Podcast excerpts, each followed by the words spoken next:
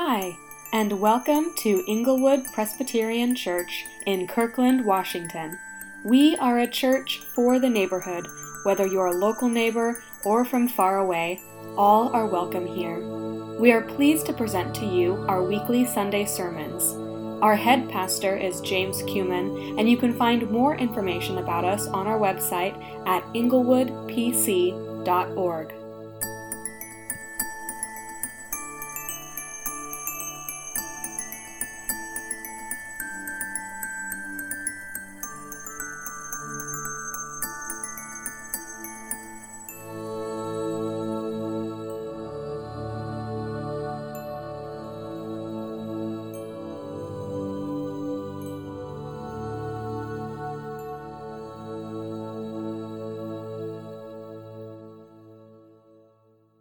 Uh, there's a passage, it's one of my favorites actually.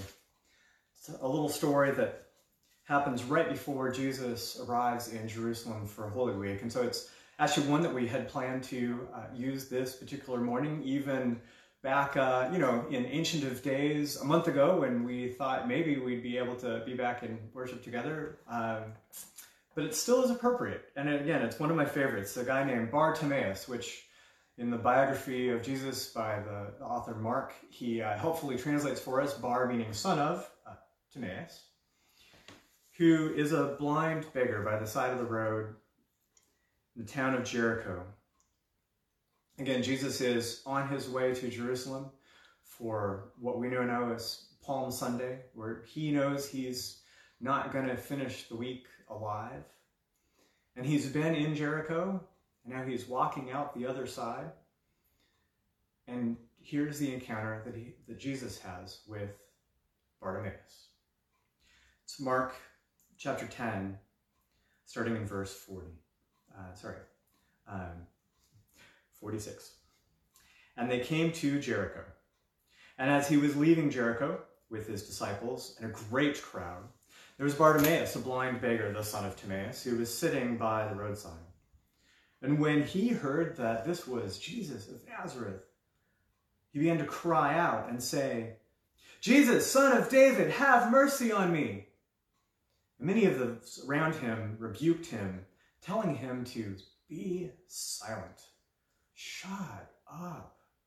But he cried out all the more. I mean, he's a blind beggar. He knows how to be annoying. Son of David, have mercy on me. Jesus, Jesus hears him. Jesus stops.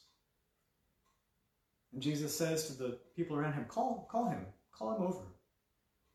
And they call to the blind man, blind man saying to him, take heart, get up. He's actually calling you. And throwing off his cloak, he, he sprang up and, and came over to Jesus. And Jesus said to him, what do you want me to do for you? And the blind man said to him, Rabbi, let me recover my sight. And Jesus said to him, Go your way. Your faith has made you well. And immediately Bartimaeus recovered his sight and followed Jesus on the way. This is the word of the Lord to us this morning. It's a funny thing, my, my kids have no shame whatsoever in asking for dessert after dinner. Just, just no shame. And there's a, there's a standard rule in our house that to get dessert, and we don't have dessert every night, by the way, but when dessert is on offer, the, the rule is pretty simple and pretty straightforward and pretty consistent. That to get dessert, you need to eat what's been on your plate. It's okay if you don't eat everything on your plate on a regular basis. Try it by that's fine. But if you want dessert, you need to eat what's on your plate. You don't get to shove aside your mashed potatoes, which even though it's dad's favorite food, and dad would happily eat them for you, but no, you don't get to shove the mashed potatoes to the side and replace the mashed potatoes with ice cream. I will eat your mashed potatoes for you, but that does not get you ice cream. But nonetheless, it's an interesting thing, right? Like my kids have no shame in asking for dessert, even when they know that the answer is probably going to be no. Dad, can we have dessert? Mom, can we have dessert? because they know that we love them and we will provide for them. And out of our love for them, maybe, maybe, just just this maybe once we'll we'll make an exception and maybe leave a little bit of food on the plate, and that's okay. Now, ice cream's not that big of a deal, right?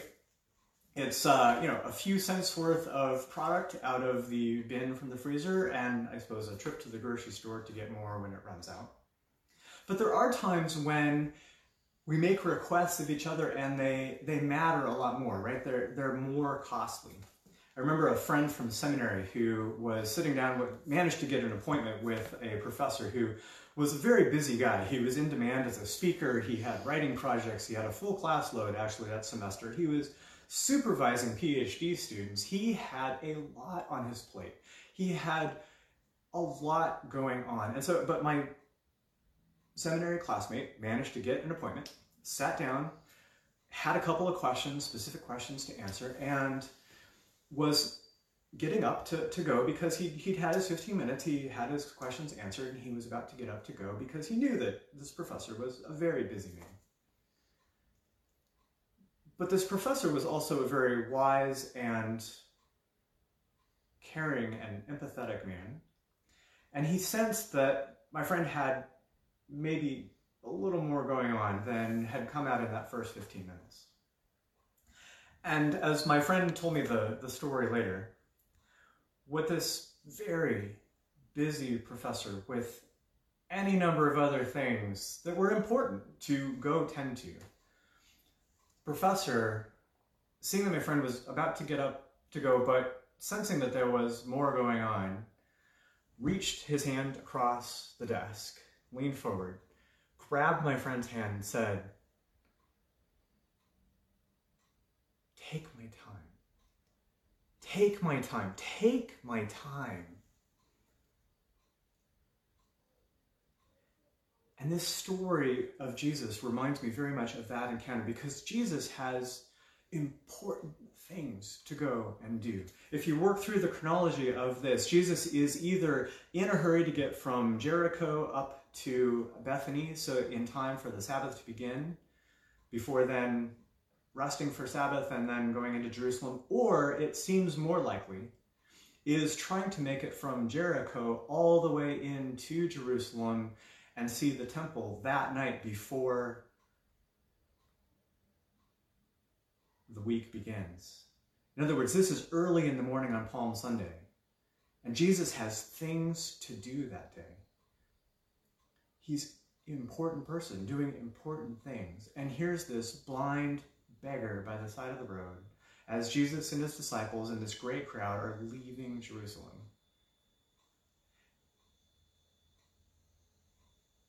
And this blind beggar, in simply shouting out, shouting out, making himself annoying, getting Jesus' attention, Jesus is willing to be interrupted he stops. This whole procession, Jesus has miles to go to do what he's going to get done that day. Jesus stops the crowd, stops the procession, the procession calls to Bartimaeus, takes the time, gives the time to this blind beggar. Now, Bartimaeus has heard about Jesus. When he cries out, he hears it as Jesus of Nazareth, and then he, he uses a, a title for Jesus that hasn't been used yet in the Gospel of Mark, Son of David. Bartimaeus has heard the stories, he's heard the conjectures, people talking about could this be the Messiah, this, this son of David who's going to come and restore the kingdom of Israel. And he's certainly heard the stories of Jesus healing. Jesus has healed other blind men. Jesus has healed other blind women. He's healed lepers. He's healed all kinds of people. He's taken the time for others. And Bartimaeus hopes beyond hope that Jesus will take the time for him.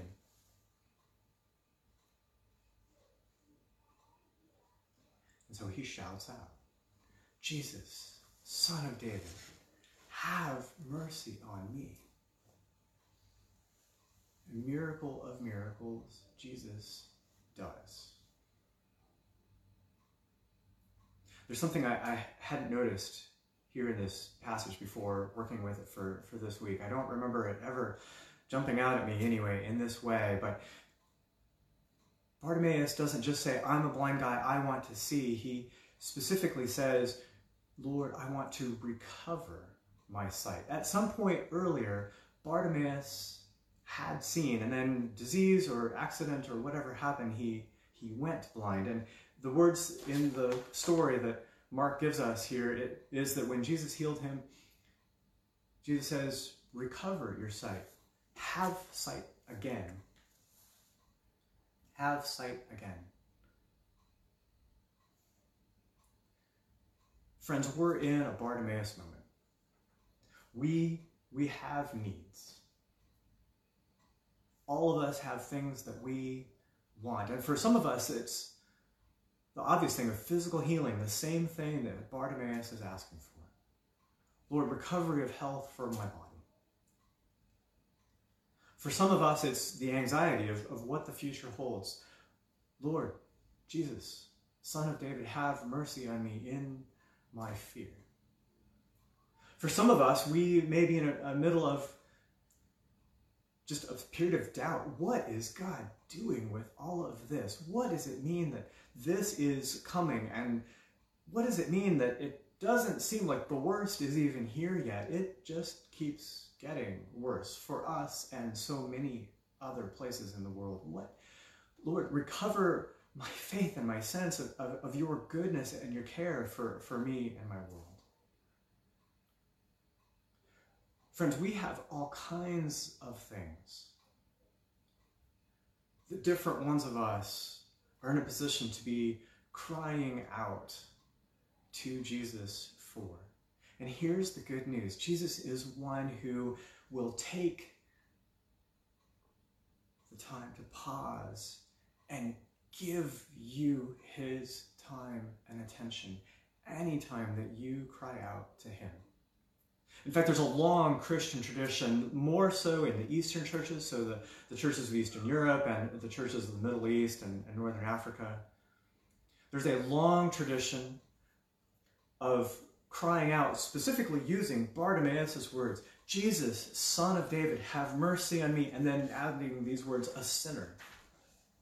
Becoming a, a way of, of praying out just throughout the day, at, at any time that we sense a need, Jesus, son of David, have mercy on me, a sinner. And this can become for us a, a, way of us just reaching out. You don't need fancy words. You don't have to use these exact words, but just Cry out to him, reach out to him.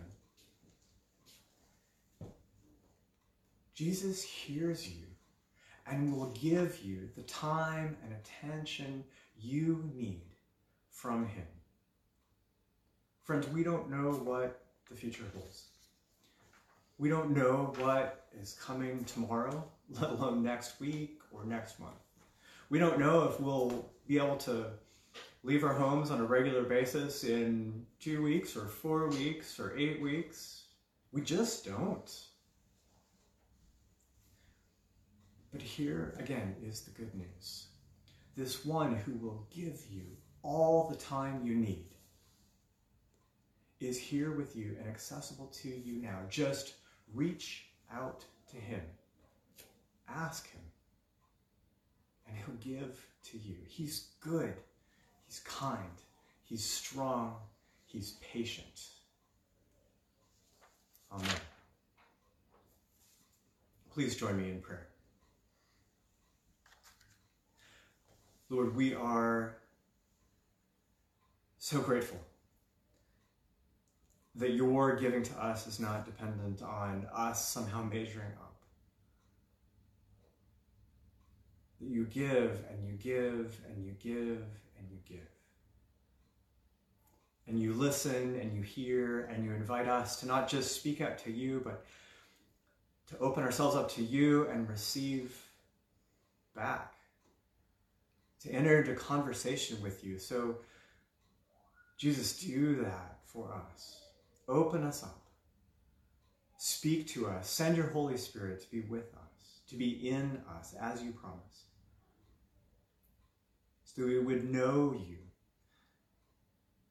and rest in you and trust you, whatever whatever our future holds. Lord, we pray for our, ourselves, our friends, our loved ones who have fears of their own. Fears of disease, fears of poverty, jobs that are ending, bank accounts that have shrunk, investments that have melted away, fears for our country and our world, Lord. Lord, we pray your provision and your comfort. And we pray your strength in our time of need and your creativity to know how to, to reach out and, and care and to be part of, of even your answer to our prayer. Lord, we pray for frontline medical workers. We pray for the janitors and custodians and trash collectors and everyone, Lord, who delivery drivers who are keeping us safe and fed, grocery store workers in this time of, of our collective need. Lord, your blessing, your provision, your protection for them and for all of us. Lord, your provision for, for us and all your church. Bring us to prayer. Bring us to cry out to you and then give us what we need to give to others our time, our attention over the phone or video or email or text or other ways we just reach out, leave a note, mail a note. Lord, give us compassion for those who are in need and again, creativity to know how we can meet that. Lord, bring us, all of us, our nation, and especially your church, Jesus, through this time stronger and more connected to you, free from our fears in, in new ways. We pray all of this, learning always from the words that you taught us when you were here with us physically, the way you taught us, Jesus, to pray, saying, Our Father, who art in heaven, hallowed be thy name. Thy kingdom come Thy will be done, on earth as it is in heaven. Give us this day our daily bread, and forgive us our debts as we forgive our debtors. And lead us not into temptation, but deliver us from evil. For yours is the kingdom, and the power, and the glory forever. Amen.